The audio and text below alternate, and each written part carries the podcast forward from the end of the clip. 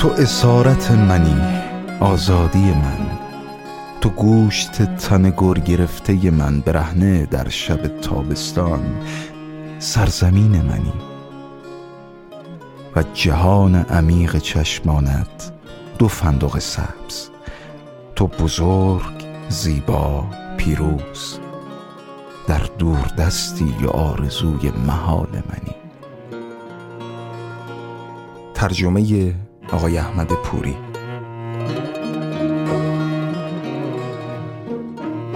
Sen esirliğim ve hürriyetimsin.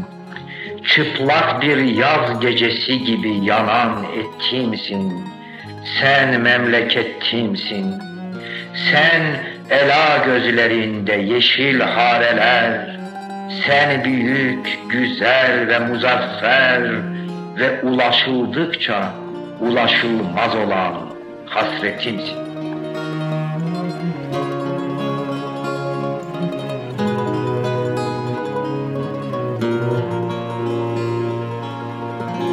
نهمین برنامه سریال رادیویی نازم حکمت.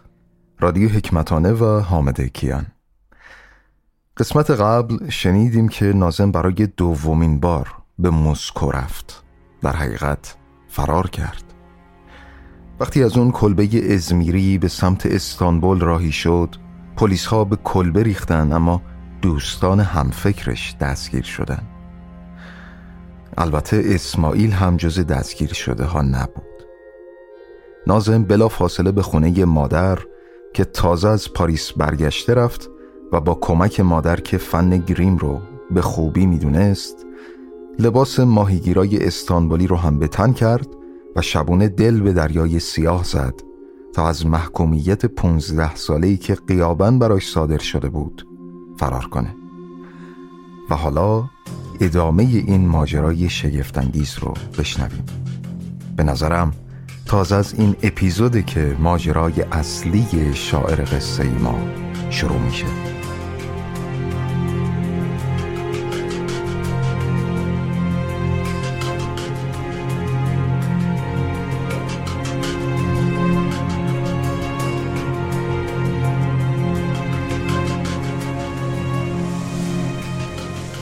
سپتامبر 1925 شهریور و مهر 1304 تو این سفر دوم به شوروی خیلی چیزها تغییر کرده. خاطرتون هست که از اقبال فوتوریسم مایاکوفسکی و تئاتر تجربی میرهولد صحبت کردیم. اما حالا این دو با انتقادات شدید منتقدانی که تحت عنوان اتحاد انقلاب نویسندگان پرولتری فعالیت می‌کردن مواجهن و اعضای این اتحادیه نسبت به هر تجربه جدیدی موضع دارن و بالاخص فوتوریسم رو نوعی فرمگرایی بورژوا خطاب می‌کردن که مخالف آرمانهای پرولتاری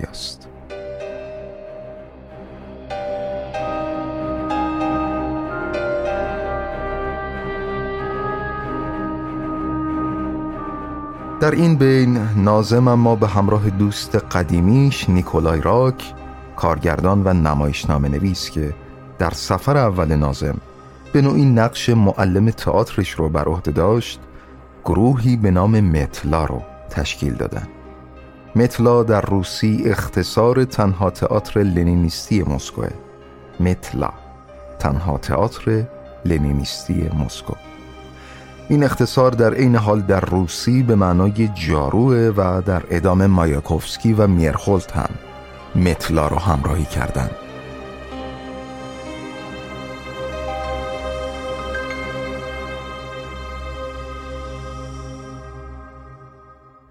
در مقابل گروه اتحاد انقلابی نویسندگان پرولتری جاروها معتقد بودند باید احساسات گرایی و ملودرام رو از تئاتر جارو کرد و دور ریخت و جاش ایده و تجربیات نو و متناسب با روحیات انقلابی پیش برد.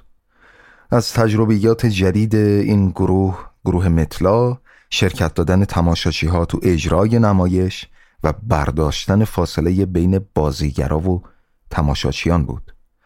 از طرف دیگه تو همین دوران نازم با محسن ارتغرول از پیشگامان تئاتر مدرن ترکیه دوستی نزدیکی پیدا کرد.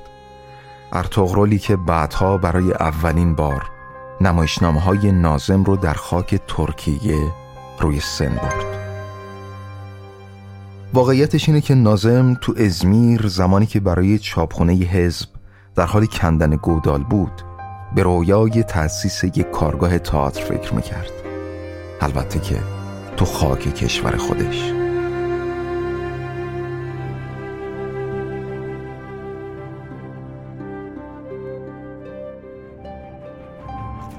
1926 اصلاحات آتاتورک در ترکیه آغاز شده. قانون مدنی سوئیس رو ترجمه و به اجرا می‌ذارن. نازم هم شعرهاش در شوروی چاپ میشن و در جنوب غرب شوروی شاعر محبوب خیلی از آذربایجانی هاست. در خاک ترکیه اما اتفاقات پشت سر هم و طوفانی و برقاسا داره رقم می‌خوره.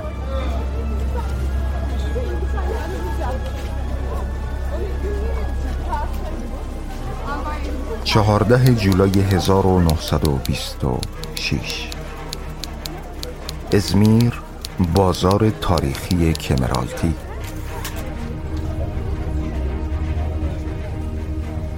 نقشه ترور کشیده شده.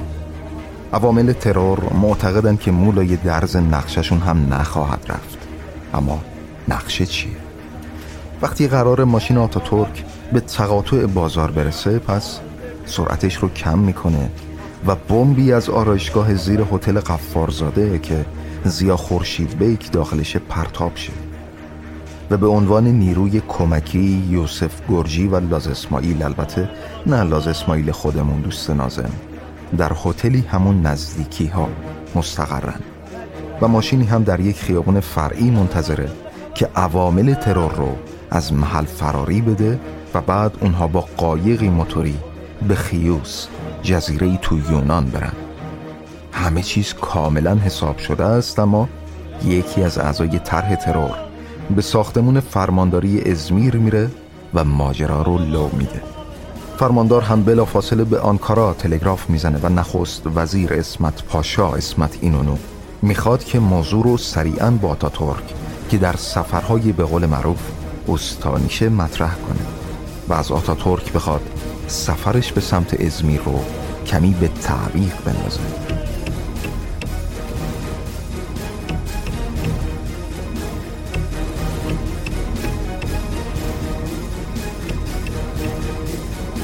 پلیس ازمیر به سرعت برای پیدا کردن افرادی که اسمشون در تلگراف درج شده وارد عمل میشه.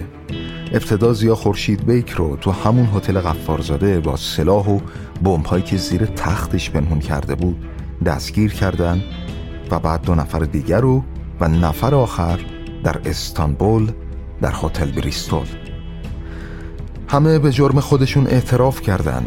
همه مثل زیا خورشید بیک از نمایندگان مجلس و افراد صاحب نفوذ بودند و بازجویی از این چهار نفر ابعاد دیگه از ماجرا رو روشن کرد و طی بگیر و ببند و جلسات محاکمه طولانی که خودش می‌تونه به اندازه یک سریال رادیویی جالب باشه حدود پنجاه نفر دستگیر میشن.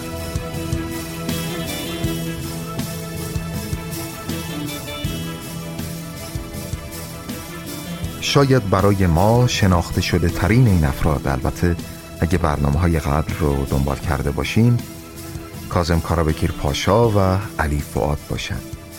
چرا؟ چون دادگاه به تمام اعضای حزب اتحاد و ترقی و اعضای حزب جمهوری مترقی مزنونه تو اپیزود پنجم خاطرتون باشه گفتیم که نفراتی از اعضای حزب جمهوری خواه خلق حزبی که خدا تا ترک تأسیس کرده بود. استعفا میدن و چون معتقد بودن باید ضمن باور به ایده های وطن پرستانه به اعتقادات و باورهای مذهبی مردم هم احترام گذاشت حزب جمهوری مترقی رو تأسیس کردن.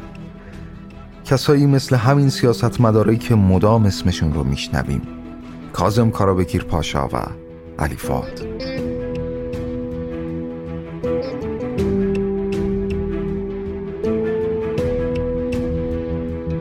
در مورد کازم کارابکیر پاشا تا حدودی صحبت کردیم اما خیلی کوتاه در مورد شخصیت علی فعاد صحبت کنیم. علی فعاد از فرماندهان نظامی دوران جنگ جهانی اول برای امپراتوری عثمانی بود بعدها در ماجرای جنگ های استقلال ترکیه به آتاتورک ملحق شد و سال 1921 طبق اختیاراتی که آتاتورک بهش تفیز کرده بود در مسکوی انقلابی معاهده مسکو رو امضا کرد. معاهده مسکو یعنی احترام به مرزهای تعیین شده توسط این معاهده و معاهدات جانشین اون که تا امروز بین ترکیه، گرجستان، ارمنستان و آذربایجان هنوز هم اعتبار داره. به این معنا که باتومی به جمهوری سوسیالیستی شوروی گرجستان متعلقه و منطقه خودمختار نخجوان تحت کنترل آذربایجانه علی فعاد بارها به عنوان وزیر در وزارتخانه‌های مختلف دولت آتاتورک سمت داشت و جز اینها شیشمین رئیس مجلس کبیر ملی بود البته بعد از دوران ریاست کازم کارابگیر پاشا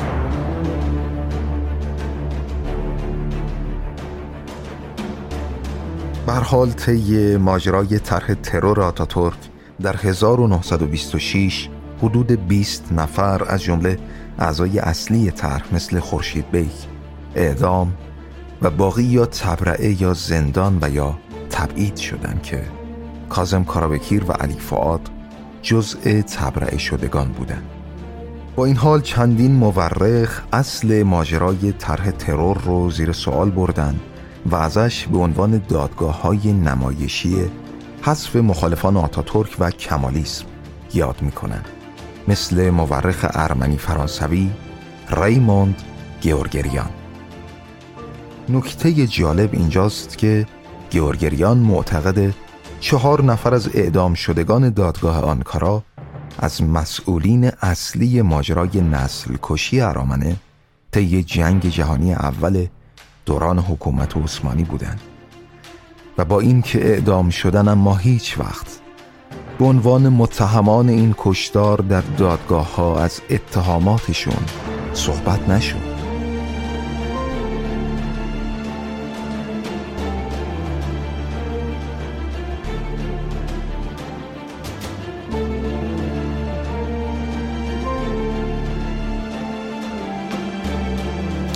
24 اپریل 1915 به دستور دولت عثمانی حدود 300 نفر از رهبران، اندیشمندان، روحانیون، نویسندگان و سیاستمداران ارمنی دستگیر و بعد از انتقال به کشدارگاه همگی به طرز فجیعی سلاخی شدند. و این تازه شروع قتل عام بود چرا که تو همون روز حدود پنج هزار نفر از ارمنیای استانبول هم در محله و خونه هاشون به قتل رسیدن. از فردای اون روز سیاه 24 اپریل سربازای عثمانی به شهرها و روستاهای ارمنی نشین رفتن و اونها رو به این بهانه که خونشون در منطقه جنگی قرار داره و باید به مکانهای امن منتقل شن از خونه هاشون بیرون کشیدن. گروه های ارمنی که بیشتر زنان، کودکان و سالخوردگان بودند به صورت کاروانهایی به طرف تبعیدگاه روونه شدند و این تبعیدگاه صحرای مرکزی سوریه واقع در منطقه دیر و زور در نزدیکی حلب بود. افراد زیادی درباره نسل کشی ارامنه نوشتن که محمد علی جمالزاده یکی از اونهاست. اونچه که در ادامه خواهید شنید بخشی از مشاهدات عینی جمالزاده است که راهی آلمان بود و به کاروان آوارگان ارمنی برخورد کرد.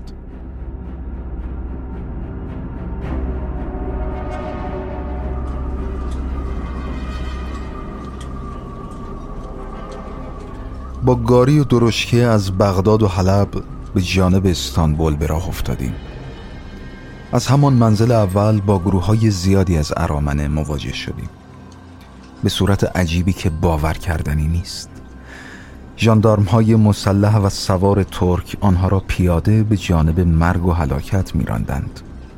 صدها زن و مرد ارمنی را با کودکانشان به حال زاری به ضرب شلاق و اسلحه پیاده و ناتوان به جلو میراندند. در میان مردها جوان دیده نمی‌شد.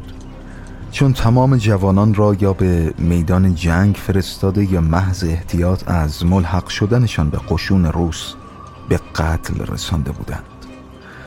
دختران ارمنی موهای خود را از ته تراشیده بودند و علت آن این بود که مبادا مردان ترک و عرب به جان آنان بیفتند. دو سه تن ژاندارم بر اسب سوار این گروه ها را درست مانند گله گوسفند به ضرب شلاق به جلو میراندند. فاصله به فاصله کسانی از زن و مرد ارمنی را دیدم که در کنار جاده افتادند و مردند یا در حال جان دادن بودند. بعد از ظهر بود که به جایی رسیدیم که جاندارم ها به یک کاروان از این مرده های متحرک در حدود 400 نفری قدری مهلت استراحت داده بودند مرد و زن هرچه کهنه و کاغذ پاره پیدا کرده بودند با نخ و ریسمان و تناب به جای کفش به پاهای خود بسته بودند به طوری که هر پایی مانند یک طفل قنداقی به نظر می آمد. زن و مرد مشغول کاوش خاک و شن صحرا بودند تا مگر ریشه خار و علفی به دست آورده رفع گرسنگی کنند. زنی به من نزدیک شد و دو دختر هجده نوزده ساله خود را نشان داد که موی سر آنها برای اینکه جلب نظر مردان هوسباز را نکند تراشیده بودند و به زبان فرانسه گفت اینا دخترای منانو دارن از گرسنگی تلف میشن. بیا محض رضای خدا این دوتا دون الماس از من بخر و چیزی به ما بده که بخوریم و از گرسنگی نمیریم. خجالت کشیدم. چون آزوغه خود ما هم سخت ته کشیده بود. آنچه توانستم دادم و گفتم الماساتون مال خودتون.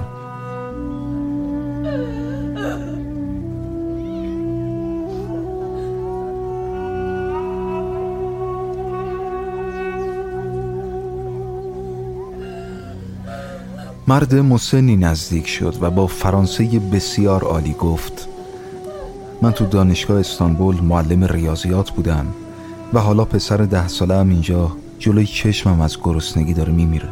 تو رو به خدا بگو این جنگ کی با آخر می‌رسه؟ منظورش جنگ جهانی اول بود. جوابی نداشتم به او بدهم ولی در دل می‌دانستم که با این مردم گرگ صفت که اسم خود را اولاد آدم و اشرف مخلوقات گذاشتهاند هرگز جنگ پایان نخواهد یافت. لغمنانی به او دادم. دو قسمت کرد. یک قسمت را در بغلش پنهان کرد و قسم دیگر را با ولع شدیدی شروع به خوردن کرد.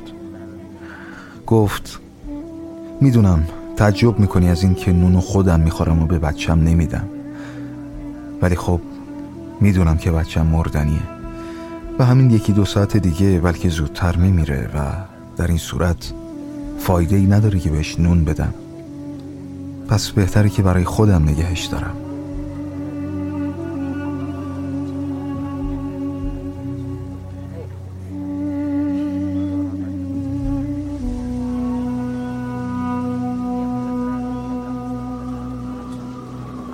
همان روز وقتی نزدیک آبادی مختصری رسیدیم همانجا پیاده شدیم. آزوغه ما تقریبا تمام شده بود و هر کجا که ممکن بود باز هر چه به دست آوردیم می خریدیم. آن شب جایی منزل کرده بودیم که باز گروهی از ارامنه را مثل گوسفند در صحرا ول کرده بودند. ما نیز توانستیم از عربهای ساکن آبادی گوسفندی بخریم. همانجا سر بریدند و آتش روشن کردیم که کباب حاضر کنیم. همین که شکمبه گوسفند را خالی کردند مایه این نیمه سفت و سبز رنگ که بخاری از آن بلند می‌شد بر زمین ریخت.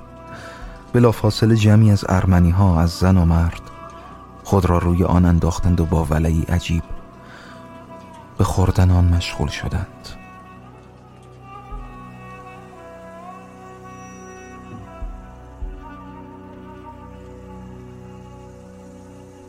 قرار گذاشته بودیم. هر وقت کسی پیاده شد و پشت تپهی رفت دیگران توقف کنند تا او برگردد و سوار شود. روزی نزدیکی های غروب بود که من پیاده شدم و در پس تپهی از خاک به کناری رفتم. هنوز ننشسته بودم که چشمم به جمجمه ای افتاد که از تن جدا شده بود و آنجا افتاده بود. هنوز اندکی گوشت و پوست بر آن باقی مانده بود و موهای سرخ رنگی داشت. فهمیدم ارمنی است و سخت ناراحت شدم. به حلب رسیدیم. در مهمانخانه بزرگی منزل کردیم که مهمانخانه پرنس نام داشت. و صاحبش یک ارمنی بود. حراسان نزد ما آمد که جمال پاشا وارد حلب شده و در همین مهمانخانه منزل دارد و می ترسم مرا بگیرند و به قتل برسانند و مهمانخانه را ضبط کنند. به التماس و تضرع درخواست کرد که ما به نزد جمال پاشا که به قصاوت معروف شده بود رفته وساطت کنیم. او می گفت شما آقایون اشخاص محترمی هستین. ممکنه وساطتتون بی اثر نمونه. ولی بی اثر ماند. و چند ساعت پس از آن معلوم شد که آن مرد ارمنی را گرفته به بیروت برده و آن حوالی فرستادند و معروف بود که در آنجا قتلگاه بزرگی تشکیل یافته. خلاصان که روزهای عجیبی را گذراندیم. حکم یک کابوس بسیار هولناک را برای من پیدا کرده.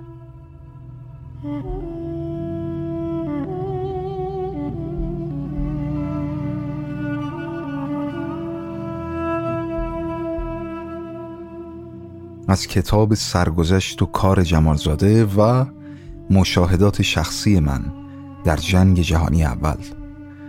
خرداد 1350 شمسی ژنو. بشنویم از آوازخون بزرگ فرانسوی ارمنی شغل نوور. شارل نوور. ترانه آنان فرو افتادند. به انگلیسی دی فل به فرانسوی ایلسون تومبه چقدر زبان فرانسوی سخت در اجرای 1976 لایوت اولمپیا Ils sont tombés sans trop savoir pourquoi, hommes, femmes et enfants, qui ne voulaient que vivre avec des gestes lourds comme les hommes ivres, mutilés et massacrés les yeux ouverts d'effroi. Ils sont tombés en invoquant leur Dieu au seuil de leur église ou le pas de leur porte, un troupeau de désert titubant en cohorte, terrassé par la soif, la faim de faire le feu nul n'éleva la voix dans un monde euphorique, tandis que croupissait un peuple dans son sang. L'Europe découvrait le jazz et sa musique, les plaintes des trompettes couvraient les cris d'enfants.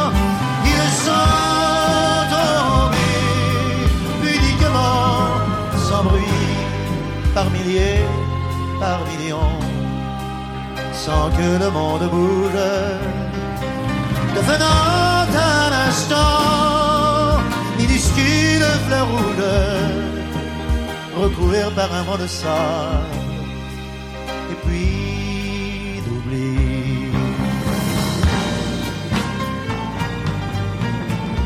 آنان به خاک افتادند بی آنکه بدانند واقعا چرا مردان زنان و کودکانی که تنها بران زندگی بودند. چون حرکات سنگین مردان مست مسله شده با چشمانی باز از ترس در قتل عام. گاه که نام خدای خود را می بردند به خاک افتادند. بر آستانه در کلیسا یا پله هاش. در گله های رها شده سربازان متحیر شکنجه از تشنگی گرسنگی آهن دا آتش. و کسی از آن سوی جهان سرخوشی دم بر نداشت گاه که مردمان در خون خود فرو می شده اروپا موسیقی جز را کشف می کرد و ترومپت صدای گریه این فرزندان را پوشاند. آنان به خاک افتادند. آرام و بی صدا هزاران نفر میلیون ها و گلهای کوچک سرخی شدند که باد پوشاندشان زیر شن زیر قبار گناهشان تنها این بود. فرزند ارمنستان بودند.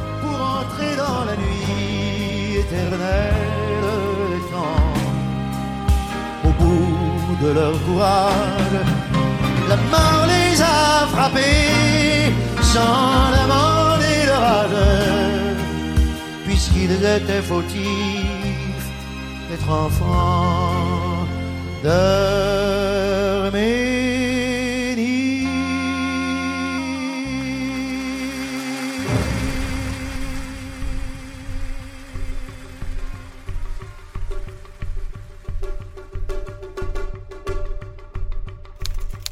اکتبر 1927 1306 خورشیدی.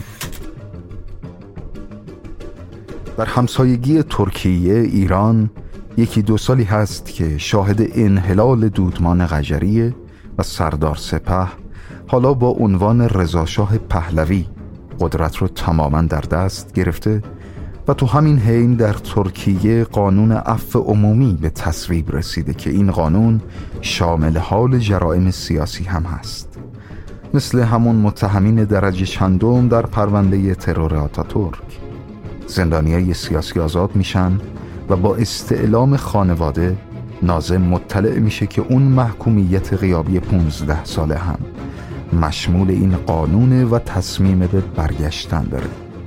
حزب کمونیست ترکیه اما با این تصمیم نازم مخالفه چرا که هنوز اوضاع رو مناسب فعالیت نازم نمی‌بینه. نازم یکی دو سال دیگه در مسکو به شعر و تئاتر پرداخت و در این سال بود که برای دومین بار دختری وارد زندگی شد. دختری به نام لنا دندون پزشک و بازیگر تئاتر.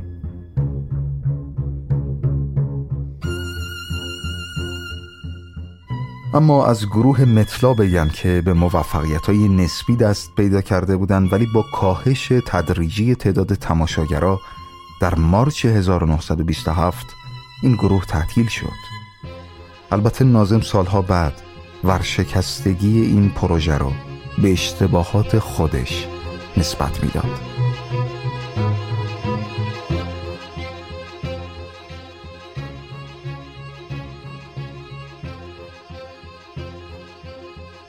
یک سال از صدور قانون عفو عمومی در ترکیه میگذره که شاعر صبور ما صبرش بالاخره لبریز میشه.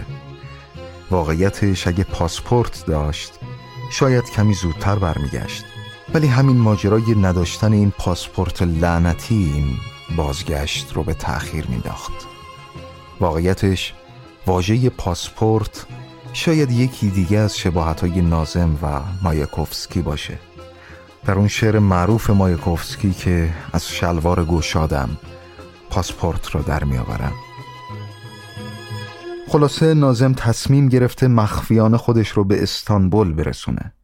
به باکو میره و مدتی در آذربایجان مقیمه. اونجا اولین دفتر شعرش در واقع منتخبی از آثارش رو به نام ترانه نوشندگان آفتاب یا 835 سطر منتشر کرد. و قبل از ورود به ترکیه از خواهر و پدرش خواست برای لنا درخواست ویزا کنند. این درخواست از سمت دولت رد شد و نازم جبران بدون لنا همراه با اسماعیل وارد خاک ترکیه شد. اما به رغم تصویب قانون عفو عمومی به محض ورود در شهر مرزی و ساحلی هوپا همراه اسماعیل دستگیر و دست بند به دست روانه زندان شد.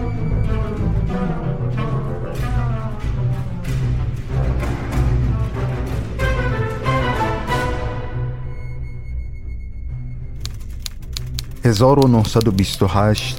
1306 خورشیدی.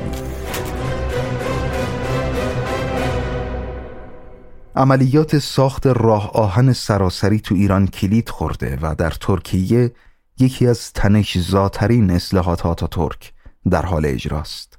یعنی تغییر رسم الخط ترکی از فارسی عربی به لاتین که در ادبیات سیاسی ترکیه ازش به عنوان انقلاب حروف یاد میشه. الفبای جدید برگرفته از الفبای لاتینن و متشکل از 29 حرف که هفتای اونها شکل تغییر یافته ای از حروف اصلی لاتینن. و متناسب با احتیاجات آوایی زبان ترکی ساخته شده. مثلا حروف یو و اوی انگلیسی رو در نظر بگیرید که دو تا نقطه بالش داره. این انقلاب تأثیرات کوتاه و بلند مدتی چه تو عرصه فرهنگ و چه عرصه سیاست و جامعه ترکیه به جا گذاشت. حدودا سه ماه طول کشید تا این طرح به تصویب برسه. اما به محض تصویب آتاتورک دستور داد تا سه ماه اجرایی شه. معنی این کار یعنی تغییر اسم خیابونها، مغازه ها، علائم عمومی بروز شدن اسناد رسمی و تعلیف و چاپ کتاب های درسی جدید. و همه بدون توجه به اینکه شهروندا می‌تونن این نوشته ها رو بخونن و بفهمن یا نه. تمام ساکنان ترکیه تمام شانزده تا چهل ساله ها ملزم به آموختن خط جدیدن و مدارسی به این منظور افتتاح شده فقط تو استانبول نزدیک به دویست هزار زن و مرد در کلاس ها ثبت نام کردند. آتاتورک هم برای توجیه و ترویج خط جدید با گچ و تخت سیاه سفر می کرد و خط جدید رو تقریبا در هر محیطی مثل مدرسه، میدونها و باقی اماکن عمومی توضیح می‌داد.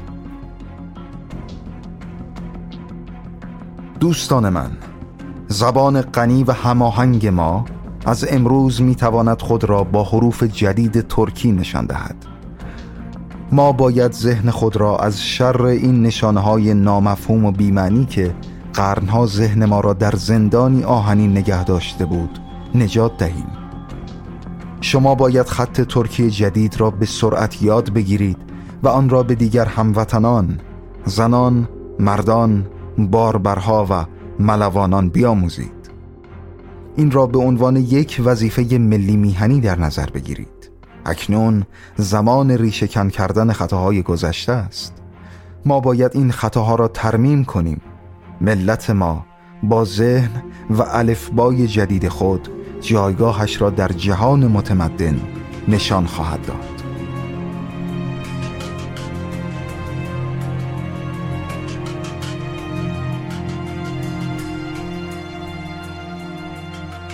با تصویب این قانون نوشتن ترکی به خط قبلی ممنوع شد و با تأسیس فرهنگستان زبان ترکی در سال 1932 1010 شمسی. قوانین جدیدی برای حذف کلمات و اصطلاحات عربی فارسی به عنوان بخشی از ساخت ترکیه جدید و رسیدن به زبان ترکی خالص وضع شد. البته یادآوری کنم فرهنگستان زبان فارسی هم چهار سال بعد از این واقعه یعنی 1314 در ایران تأسیس شد.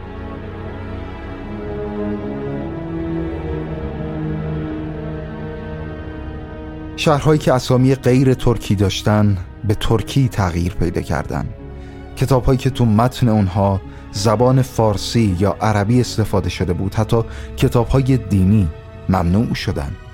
استفاده از متون قبلی تنها به قصد امور پژوهشی مجاز اعلام بود و معلمان هم موظف به عدم استفاده از این دو زبان در تدریس خودشون شدن.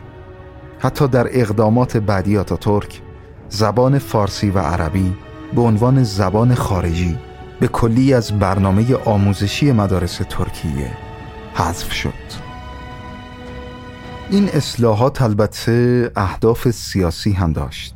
مثلا امهای قومیت های غیر ترک در ساختار دولت ملت مبتنی بر ترک بودن در حالی که حروف جدیدی به الفبای لاتین اضافه شدن سایر حروفی که تو زبونهای دیگه منطقه آناتولی وجود داشت همه ممنوع اعلام شدن.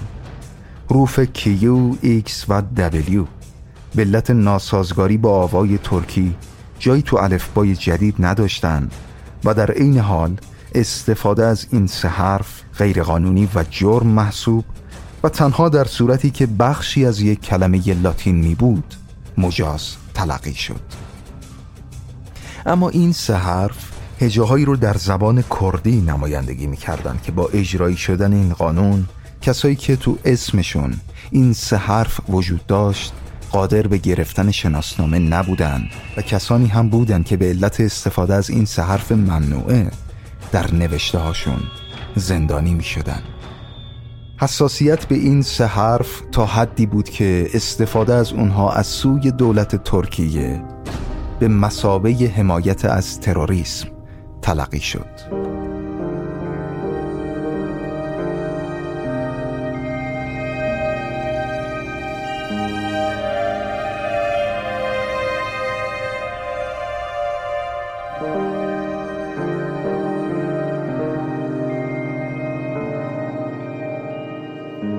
حالا با این مقدمه برگردیم به داستان خودمون به وقت دستگیری های شاعر ما رو میگردن و به کاغذی برمیخورن که آخرین شعرش رو نوشته. با عنوان هراکلیت در مسکو فکر می کند قانون تغییر خط به تصویب رسیده. هنوز اما خوندن و نوشتن با حروف لاتین کمی غریبه است. نازم هم شعرهاش رو با رسم الخط عربی فارسی می نویسه تو قسمت های قبل خاطرتون هست که شعری از نازم خوندم که برای روز اول ماه می تو سال 1925 نوشته بود. خاطرتون هست که گفتم شعر رو دو سه سال پیش به تازگی کشف و ترجمه کردن. خاطرتون هست که گفتم گزاره ترجمه رو بعدها در موردش صحبت می‌کنیم. دقیقا ماجرا همینجاست. خیلی ساده. نازمی که شعرهاش رو با رسم الخط فارسی عربی می نویسه هراکلیت رو چون به صورت هراقلیت به زبان و لحجه خودشون نوشته بازجو با همچین اسمی آشنا نیست و اون رو به ترکی می‌خونه و به خیال خودش بهترین مدرک جرم رو از نازم به دست آورده و در گزارشش می نویسه مجرم در مسکو به فکر تمام اقلیت های قومی است و می‌خواهد آنها را بشوراند. نازم در صدد برمیاد که به بازجو بفهمونه که بابا جان این یه اسم یونانیه اسم یه فیلسوف یونانیه. راکلیت بازجو هم در گزارشش اضافه می‌کنه. از همه مهمتر این که او می‌خواهد اقلیت های یونانی را هم به اسیان علیه حکومت مرکزی وادار کند. حال بیش از دو ماه طول کشید تا نازم قانون رو متوجه تفاوت بین هراقلیت و هر اقلیت بکنه و با وجود این اما دست بند به دست مستقیم به زندان منتقل شد.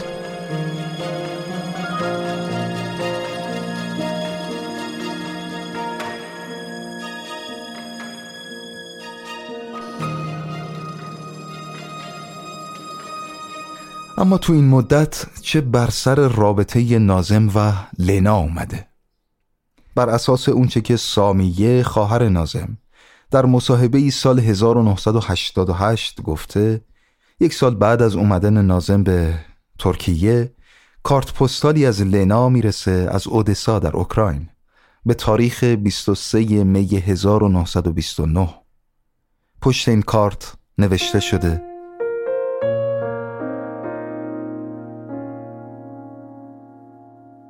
نازم عزیزم از دریافت نامت بسیار خوشحال شدم. لطفا برایم بیشتر بنویس. این سکوت طولانی مرا ویران کرد. چه توضیحی دارند که ویزا نمی‌دهند؟ اگر وقت نداری از شخص دیگری بخواه که بنویسد. لطفا برایم یک کتاب درسی ترکی و یک کیلو قهوه بفرست. کتاب و مجلاتی که فرستاده بودی از طریق پست آمده ولی هنوز دریافت نکردم. می‌گویند آنها را در جایی نگهداری می‌کنند اما نمی‌خواهند به من بدهند. عزیزم دلم برایت خیلی تنگ شده. الان تابستان است و به زودی سال دیگری خواهد گذشت. آنقدر دلم برایت تنگ شده که گاهی در خانه که باز می شود گمان می کنم تو قرار است وارد شوی. به پدر، مادر، سامیه و همسرش سلام مرا برسان. خیلی می بوسمت لنا.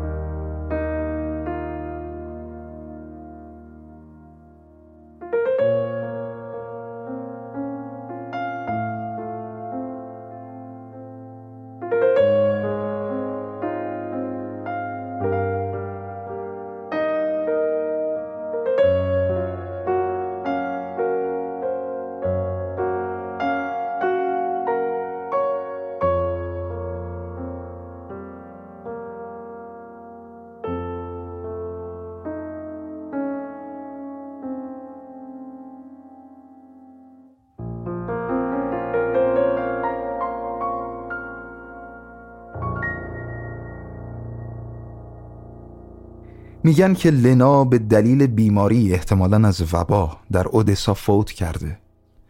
اینو ورا همسر نازم گفته. پیشتر هم تو برنامه های قبل از رمان برادر زندگی زیباست.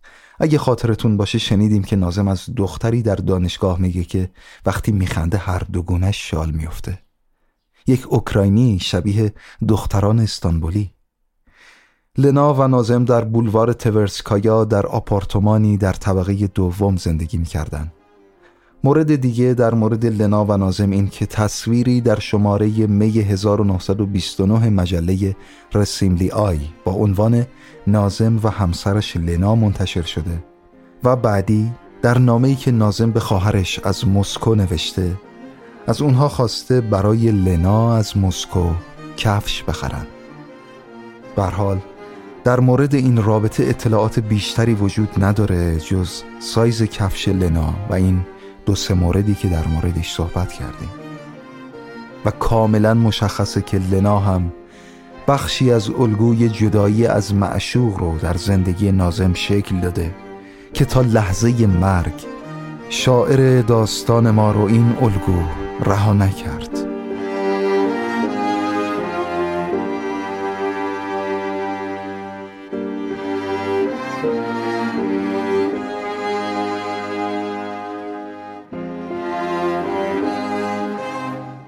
زیستن چون تک درختی آزاد و تنها و همچون جنگلی برادرانه این آرزوی ماست.